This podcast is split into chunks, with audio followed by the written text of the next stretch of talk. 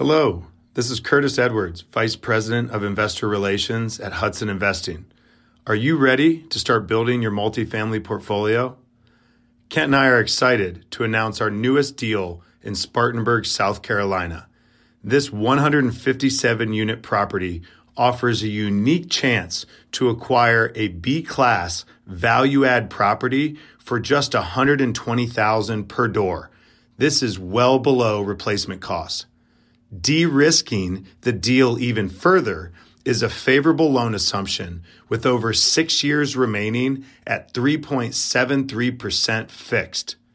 With 50 economic development projects underway and 70,000 jobs within a 20-minute drive, the South Carolina upstate region is primed for above average job, population, and rent growth. Don't miss out on this exclusive deal. Find the link in the description notes to learn how you can invest. If you believe America is going to survive, apartments will be an important part of that, and, and we will continue to thrive as well. Welcome to Ritter on Real Estate, the show about how to passively invest like a pro. On each episode, I interview real estate experts who give their top investing advice, strategies, and tools, and I break down their insights into practical steps to avoid the pitfalls and make better investments. I want to help you passively invest like a pro. This is Ritter on Real Estate, and I'm your host, Kent Ritter. Welcome to Ritter on Real Estate. I'm your host, Kent Ritter. And you know, as we all know, the, these have been trying times. We're, we're, all hunkered down. We're sheltering in place, and on top of that, many many of us uh, have seen our, our stock portfolios wipe out years of gains in, in the past couple of weeks. Um, luckily, I'm I've uh, diversified my assets uh, into other things such as commercial real estate. And uh, I think the question is still out on how commercial real estate is going to perform, uh, you know, right now based on where we're at with the with COVID-19. Um, so I wanted to to bring on an expert today to get uh, get some perspective and help us get our arms around what do we think that impact is going to look like and what we can expect into the future. Um, so I've got Tag Birge today. He's the CEO of Birge and Held Asset Management. Uh, Held has acquired over 1.2 billion in assets under management, including 11,000 apartment units. Uh, so they're not only they're not only large owners, uh, but they're also completely vertically integrated. So they've got internal property management and construction management as well, which I think gives them a really unique perspective uh, from the ground up. So we're really excited to have Tag here today. Um, you know, Tag's been in the industry for for a number of years. He, he's well tuned into what's happening, uh, not only through his own portfolio, but in the capital markets and broader. So excited to get his perspective. And with that, thanks, Tag. Thanks for being on today. And, Thank you, Cam. Uh, yeah, we're excited to get into the conversation. So, so let's get started. So let's just start at the top. I mean, where obviously this has been a large disruption to your business but where's your head out right now? And and what are you focused on um, as, as you're working through mitigating you know what's happening with the coronavirus? Well first let me just say that um, anybody who's dealing with this right now has to be focused on the health and safety uh, of their employees um, and obviously the tenant base that we serve uh, we believe that the apartment industry is going to survive and thrive through this. Uh, I do think that there's going to be significant dir- disruptions in the commercial real estate industry. The way I usually think about it is are you a demographic play or, or are you a GDP, uh, gross domestic product play? Mm-hmm. And clearly, apartments with more and more people moving into apartments being an essential need is a growing demographic play. I think apartments are going to fare well coming out of the next 90 to 120 days. We will certainly have our challenges in the industry, uh, but coming out of it, I think we'll do uh, better than other groups such as hospitality, uh, retail, entertainment, uh, because there's inevitably going to be some contraction uh, in the economy once we come out of this shelter in place world. Mm-hmm. Yeah, thanks. And and how do you see? How do you see asset class as you look at different asset classes a b c um, do you see a difference in the impact ba- based on the asset class or do you anticipate a difference in the impact? Do you expect some to fare better than others? Yeah it's a great question kent. I mean we're really in uncharted water. Um, I think that uh, you could see some movement down from the A to B. I mean, if you look at the last decade, obviously most of the product that has been built has been A class. We still have uh, an incredible affordability crisis going on around America. I think you could see some migration from A to B because some of the A folks were maybe stretching for those 150 $2 a foot rents. Uh, and B product, the Midwest, is more like a dollar rents. So people try to repair their balance sheet. I could, I think you could see some migration. In the short term, if you look at the stimulus bill, uh, folks who make $75,000 or less, which is 99% of our occupants in our kind of B workforce housing product, those folks are going to get a check. Uh, I'm not completely up to speed with the legislation, but I think it's going to be somewhere between uh, $1,200 for an individual and up to $3,000 for a family potentially. And so there is going to be some immediate relief put into the tenant base of the workforce housing. If you're making over $75,000 and you've lost your job, uh, I don't think the stimulus bill uh, is going to cover those folks. So they may have just as much stress with less uh, government intervention. Mm-hmm. And that's a really good point. Really good point. So, what are you know what are you guys doing as a team to to help those to assist your, your tenants and uh, to mitigate the bad debt that that potentially could be coming? I mean, what what have you guys put into place as kind of your mitigation strategy? Well, I mean, I think um, like anybody right now, it's about retention of the folks that you can hold on to. I think there's going to be less movement in the apartment industry the next 90 to 120 days. Typically, in our B workforce, 40, 50% is the turnover that you would expect. Uh, we are really focused on trying to provide folks with a place uh, to stay so that they're not motivated to leave. Uh, we are instituting a $50 discount to anybody who pays uh, before April 5th to give folks incentive. And candidly, we're going to work with people uh, who are hurting, who've lost their job, uh, it's no secret that people in hospitality, retail, restaurants, uh, which is disproportionately represented in the B workforce, uh, have lost their jobs, either have been furloughed or laid off. And we're going to work with those folks on a payment plan. And right now, uh, we're contemplating a no eviction policy for folks who have been good payers, who can document uh, that they have been laid off and are willing to sign a promise to pay agreement with us. Oh yeah. Well, I think that's great. I mean, it's a great service for folks. Obviously, um, there's a there's a certain amount of humanity in all of this, right? I mean, it's a business we have to run, but at the same time, and we're dealing with people's lives and where they live. So, appreciate that perspective of being able to work with folks and uh, you know help them through help them through the process. Um, I know that I know also Fannie and Freddie have come out and said that they're they're going to offer you know certain incentives, right, for for operators uh, as far as furloughing loan payments and things. Do you, if they if they follow certain requirements i mean do you see that having i guess how has that changed your perspective? Is that is that I would say drastic? that, um, yeah go ahead.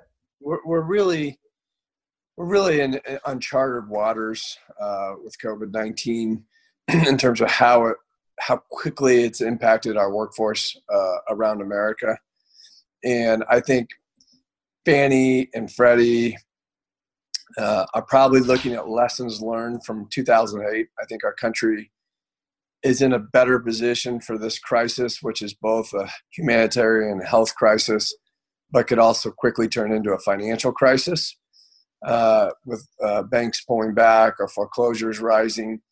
And what I'm seeing is a kind of an attitude from the financial sector that we're all in this together uh, I worked uh, in commercial real estate in 2008, and I can tell you that that was not the sentiment. It was uh, kind of us against them, the lenders and the borrowers.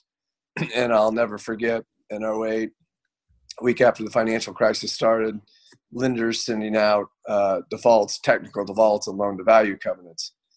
To me, this crisis feels completely different, and Fannie and Freddie are two of the groups that maybe are evidencing that by the fact that they just announced yesterday that they're going to uh, modify their notes to have a forbearance agreement for up to 90 days uh, with landlords who agree to a no eviction policy. We were already looking at a no eviction policy.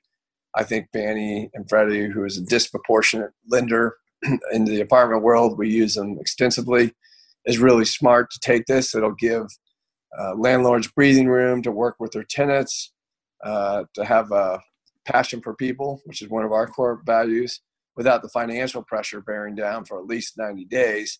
And I think everybody is hoping that the country is open for business in 90 days. And so they've really given, are in the process of giving landlords around the country breathing room uh, to work and help their tenants without the mortgage payment bearing down imminently.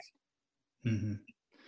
Yeah, hopefully it's um, like you said. I like that perspective of, everybody's taking their lessons learned from 2008, and, and it does feel like what we are financially in a better situation. But I think, like you said, that could that could turn if things aren't handled correctly, and and if we don't take the right action now. So, but it's good to hear that that it sounds like um, at least we're, we're not going to relive relive past. Uh, you know past issues and we're learning from our mistakes so I yeah i would agree great. with that i think one of the other significant pieces is that the um, body that regulates banks. So there's a lot of banks that are out on bridge loans before permanent financing in the apartment world. Uh, they came out with guidance yesterday to work constructively with borrowers. And more importantly for the banks they've said that if you modify or forbear a note it's not going to be classified as bad debt for the commercial lenders, which means that they don't have to reserve against it, which means it gives the lenders a lot more leeway uh, to work with folks who are distressed, distressed borrowers, without impairing their balance sheets. So that was uh, okay. very significant in addition to what Fannie and Freddie announced yesterday. Oh, very good to hear. Yeah. So not classifying it as bad debt means and not having to reserve against it means they can keep more cash flowing um, and it allows them right they don't have to freeze up and increase their requirements they, they can keep more not that loans will flow like they used to but at least keep keep the cash flowing right exactly i mean there's no requirement for them when you have to reserve against bad debt you're pulling liquidity out of the banking system because you're mm-hmm. forcing it to park on the sidelines and because the regulatory bodies have said that's not the case here there's going to be more liquidity for banks to help borrowers either with lines of credit reworking loans making new loans and again, I would tell you that, that is a direct result of the lessons learned from 2008 when the regulators did not give um, an inch to the banks. And so even if the bank wanted to work with the borrower, they were forced with the decision between having to reserve against that loan long term, pulling liquidity out of their system, or helping a borrower in need. Gotcha. Well, this is very cool. I, I, really appreciate your perspective going all the way back to 2008 that, that you've been through it and, and seen how this has evolved and, and, can understand the differences. So I think it's uh, awesome perspective that you have here.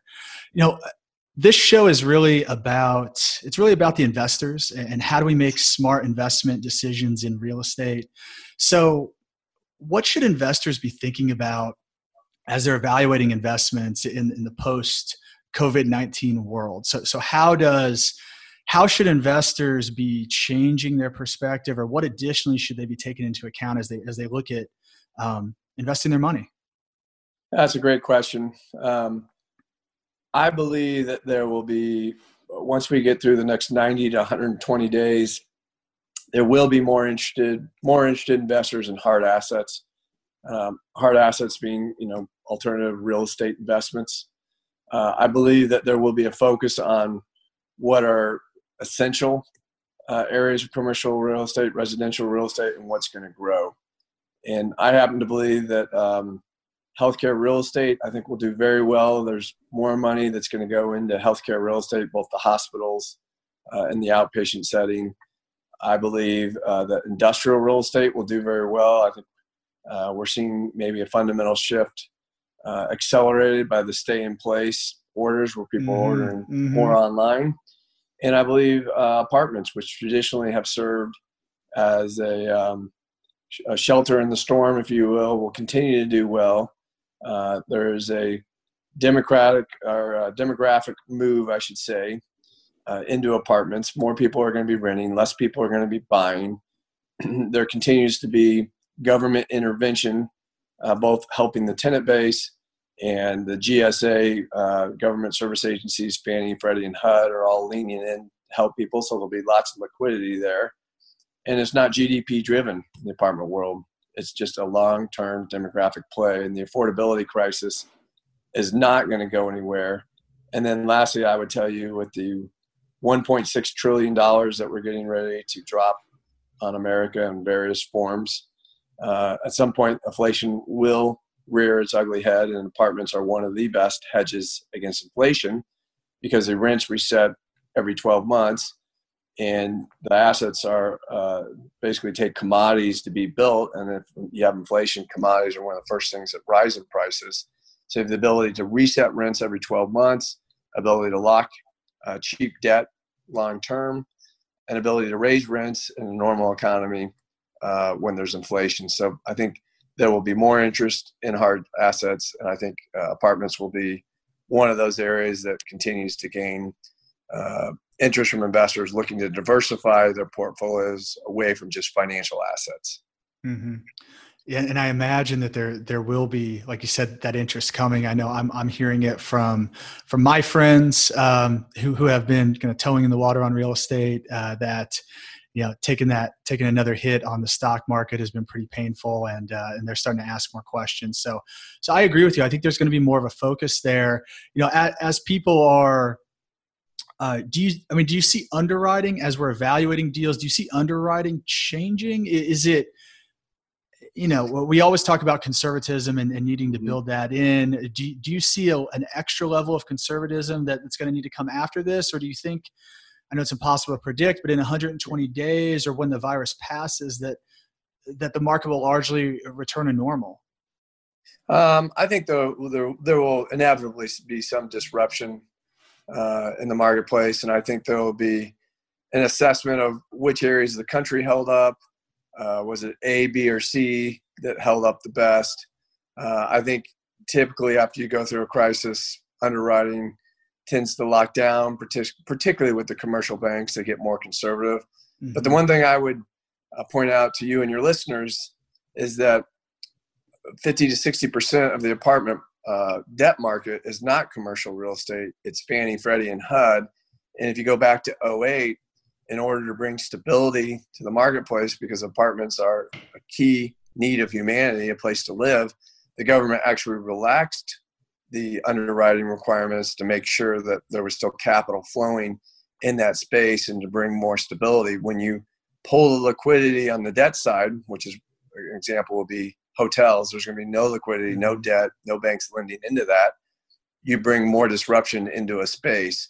And so I, I do think uh, investors maybe are going to be more conservative, but there's a chance, even after this next 120 days, that you could see the government backed uh, GSAs and HUD leaning more favorably into it and maybe even relaxing requirements to bring stability to the space, just as they did in 08. Oh, really interesting. Yeah, that's uh, counter, counterintuitive to what I thought, but I can see how that makes sense. So, if you're looking at uh, the long-term impact on, on, multifamily, I know we've ta- we've talked about this a little bit. Long-term impact on the apartment industry as a whole. I mean, go, go out a year, two years. Do you see? Do you predict at this point that that things will be different, or or do you think that there's kind of a normalization, you know, o- over time where where things um, return back back to a status quo? I mean, do you do you see? I guess to be more specific, do you see cap rates? Uh, continuing to move down at some point or, or, or up or and do you see uh, interest rates going up or down? I mean what, what do you think after we get through this initial bump as things kind of normalize how do you think things um, how do you think things return? Uh, that's a great question. Uh, at a macro level i think what you're going to see is less housing starts because the consumer confidence is going to be hit pretty hard through this process. So you're going to have less alternatives to apartments, less affordable housing starts. I think you're going to see less um, less Class A building. I think you're going to see more building towards the affordable side of the world. People are going to wake up to the fact that we've overbuilt in the Class A uh, kind of high income urban setting, and there's going to be more interest in the suburban affordable as people try to repair their balance sheets. Um, you know, with the 10 year treasury below 1%, Typically, apartments have a three to 400 basis point spread uh, in terms of their pricing. I believe that we will be in a low interest rate environment for the next 12 to 24 months. I think there'll be a search for yield, uh, a search for hard assets. And so I think cap rates, once we get through uh, the next 120 days, next four months, take us out 18 months, I think they will be uh, at a 5% or lower for the medium cap rate around the United States as people look for yield, look for uh, an inflation hedge, and see that you know the B workforce will probably hold up very well. People moving from A to B, and the fact that the government is getting ready to have a major uh, intervention for the first time in one of these crises in the history of the United States, putting money uh, directly into the pockets of majority of those renters. Gotcha. That's great. So yeah, I mean, it seems like it seems like as as we look for for places to invest, I mean, obviously you're making the case making the case for apartments, um, understanding that that everybody needs a place to live, right? And, and as we look at that, um, I, I think it's great perspective on taking a look geographically on which parts of the country were hardest hit, taking a look at asset class, which asset classes were hardest hit, and which ones will, will stand up, and and seeing that that surge to to workforce i mean i think that that makes a lot of sense. And i mean hopefully from an investor perspective that will continue to open up opportunities for for folks to to get into those properties get in those deals. And like you said that search for yield be able to capture some of that cash flow. So so hopefully you know silver lining coming if there is anything coming out of all this as we look six months a year down the road hopefully that means there there are good investment opportunities to be had and uh, and allow folks to continue to diversify. So we believe that. that it will definitely be a, uh, a favorite asset class when we come through this. Yeah. So you are you you probably have I probably know what you're going to say, but I just want to ask. So coming out of of COVID nineteen, as we look beyond, are are you going to be a, a net buyer or a net seller as, as we move into the the next phase here? I mean, we continue because we're bullish on the space. Uh, we will most certainly be a, a, net buyer as we build out our portfolio. Um, our goal is to aggregate at least 20,000 units. We're at about 11,000 units right now. Uh, we continue to look for opportunities and will continue to look for opportunities uh, to rehab and reposition uh, kind of B suburban place and then keep the rents uh, affordable to folks who make $35,000 a year. Affordability, as defined by HUD, uh, is not more than 30% of your gross income uh, going to rent. And our average rent is about $850 a unit across our 11,000 units. And so our units uh, remain affordable as defined by HUD uh, to anybody who's making 35,000 or above, which is a large swath of America. Mm-hmm. That's a good point. You just made me think about something because you know, I look at a lot of deals. Um, I look at a lot of, of, underwriting. I see, I see rent projections. You know, three percent, four percent, five percent year over year rent growth. Um, you know, so so people have have set up a lot of deals with projections that that, that that's going to continue. That's going to. I mean, those are five, ten year trends, right? How do you um, how do you see rent growth be, being affected coming out of this? I mean, obviously, like I would assume that rent rent growth slows as, as people try to as people are figuring out you know what they can afford and people are going to be looking for jobs that are coming back in. But i mean what do you think about that? And how do i mean is that is that going to be one of the biggest breakers uh, of whether these deals pencil out is how rent grows? Or what are you seeing? I guess that's the first question. And then if not i mean what are you seeing being the biggest impact of of whether these deals are hitting their pro formas or not? Well, I think there's no doubt that um, underwriting going forward for the next 12 months is going to look at the income in place. I think you and I both know that there's been a lot of forward looking underwriting that assumes 3 to 5% rent growth. I would take that off the map for the next 12 months. Uh, people are going to be looking at the stabilized rent and the, how durable the rent roll is. Uh, and I don't think folks are going to uh, underwrite a lot of growth until we get at least 11 to 12 months because we are going to have some quarters of uh, slower economic activity. I think uh, for every month that we're under a shelter in place, you're pushing back the ability to grow rent by six months. Rent, rent. We will have rent growth again. We will have inflation. Um, it's just a matter of how quickly the economy can get uh, reassembled, if you will. I mean, China is a great example where mm-hmm. they are up and running 60 days after you know a virtual shutdown. Uh, and if we can do that, then I think you know this year will be flat. I think next year we'll see rent growth, and I think you'll start hearing uh, the drumbeat of potential inflation with all the money the federal government's getting ready to drop into our economy. Right now, we just mm-hmm. need to mm-hmm. get through the next 120 days. Right. No, and that, that's great perspective. And like you said, bringing up inflation, we, have been in, in, an environment where where there has hardly been, you know, inflation's been very low, right, for the for the past ten years. So we think you're thinking longer term, it could actually push inflation higher, which would mean higher rent growth as rent as rent moves with inflation over the longer term. So, so what I am hearing, agree. yeah, I would agree with your comment, Kent. That inflation has been low, but you know, three kind of core areas where you've seen it have been housing, education, and healthcare. Okay. Uh, and, and, I think you're seeing housing uh, inflation uh, primarily in the affordable space. You know, rents have been going up three to five percent because there remains just this incredible crisis where demand far outstrips supply. Right. Folks right. looking for that affordable housing piece. Right.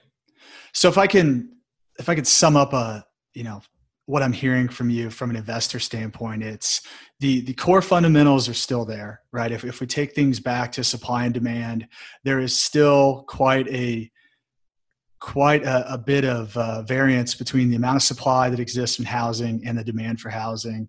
And and as we get through this, I mean that that's not going to go away, right? Right. The number of people are still there; they still need houses. In that's the right. short term, though, there's there's the the idea, the focus from an investor standpoint. I would think should really be on stability and on you know focusing on operators that are being realistic, operators that, that have the means to manage through the process and are taking the appropriate steps to to maintain occupancy, right? I mean, I think that's really right. what's important right now. Um, so managing expectations, I think our own expectations a little bit about what's going to happen in the next 12 months, you know, as we look at distributions and things. But then as, as we look into the future, you know, we don't know how long this is going to last, but as we look into the future, it does seem that we will we will return to you know the fundamentals to rent growth. We expect uh, we're hearing Fannie and Freddie and the commercial banks are, are, working with us and with the operators to to smooth things out. So hopefully avoiding an issue like 2008. And uh, so from there, it seems like the long term prospects uh, are still strong for commercial real estate. And I know you called out some particular sectors such as healthcare. Um, and apartments and, and industrial that uh, that folks should be looking at. So, did, is that a good way to to sum things up? Did, did I catch thing or anything else you'd add? No, I think you summarized that. Very good. Very well. well. Last question I have for you, you know, in, in, everything that happens, there's there's obviously lessons learned. I know even, a mature business like yours, I'm sure there's things that, that you're saying, man, next time we're we're, we're going to do this better. I mean, obviously nobody expected the shock that we've had right now. But what what's the one big lesson learned you have at this point, and and what can you implement in, into the future to to make sure that we're learning from this? Well, I think you know, I think everybody has to be creative and more imaginative about the, what what the worst case scenario could be. Sure. Uh, if you would have asked me 12 months ago is there any scenario where a virus would shut down the United States of America? Um, I would have told you, no way, never going to happen. Right. Possible. Right. And so I think everybody needs to think about their contingency plans in this interconnected world uh, for pandemic diseases and what you want to do with your staff, uh, with your tenant base, with the amount of liquidity you want to have on hand, with the duration of, of your loans, and just build a a, mm. a more conservative uh, analysis based on the fact that black swan events such as a pandemic do happen mm-hmm. and you want to make sure that you're in a position to survive and thrive when the inevitable uh, revival um, resurgence occurs which you know the great thing about america is that we're the most flexible most entrepreneurial most durable economy in the world and we will come out of this uh, quickly once we can get back to work yeah, no, I think I think that's great. I think the the idea, um, right? I think there's been other pandemics in the world, right, or, or epidemics at least, that and America has largely been untouched. Since I mean you go back to maybe the the Spanish flu, and and now it's a reality. It's a reality for us, right? And, and so I think that that that reality check is great. Um, I think that goes back from an investor standpoint to you know stress testing models right and, Absolutely. and, stress testing that to like you said redefining what is a worst case scenario and how are you preparing for that right or how are how is your operator how are the deals that you're looking at how have they prepared for that what are their reserves that they're putting into place right what are their contingency Absolutely. plans mm-hmm. um, and how much room is there in the deal right because i know that uh, you know it, if, if you're in a situation where your debt coverage ratio is so slim that, that you can't lose 10% of your occupancy and, and still make the mortgage payment, right? Those deals are, those deals in today's day and age, I mean, in today, right now, those, those deals are going to be, they're, they're done. I mean, those, they're going to have to, happen. no, they're not going to happen or the people that, that are already in them are, are going to be in trouble, right? So making sure their deal has enough room, making sure the stress testing is happening, um, and making sure that those contingencies and reserves are in place. I think are, are some good lessons learned that I, I take absolutely. Tag. Well, awesome. Well, Tag, I really appreciate your time today. I mean, I think this was fantastic perspective. I think um, just hearing again, I, I think it is. It's it's a little bit settling for me to, to understand that in the long term, we, we think that things will return. Uh, we think that, you know, apartments and, and other sectors of real estate are still good investments. The underlying fundamentals haven't changed. This is just a large shock, and, and it's really going to be um, what we do now to as operators to to come out of this, um, you know, as best we can and mitigate on the other side. And like you said, be prepared to um, to act on the other side when when the deals do come back and things do settle down. Right. So absolutely, it's going to be a great space long term. If if you believe America is going to survive, apartments will be an important part of that, and, and, we will continue to thrive as well. Great. Well, thanks, Tag. Thanks again for your time. As it's always a pleasure to speak with you, and uh, hope to get you back on the show again. Thanks, Kent. Great to see you, buddy. Thanks. Thanks for listening to another great episode of Ritter on Real Estate. Hit the subscribe button to make sure you don't miss out on the content that will make you a better investor. Also, visit kentritter.com for articles, videos, and tools curated just for passive investors. Until next time, this is Kent Ritter with Ritter on Real Estate. Now go out and invest like a pro.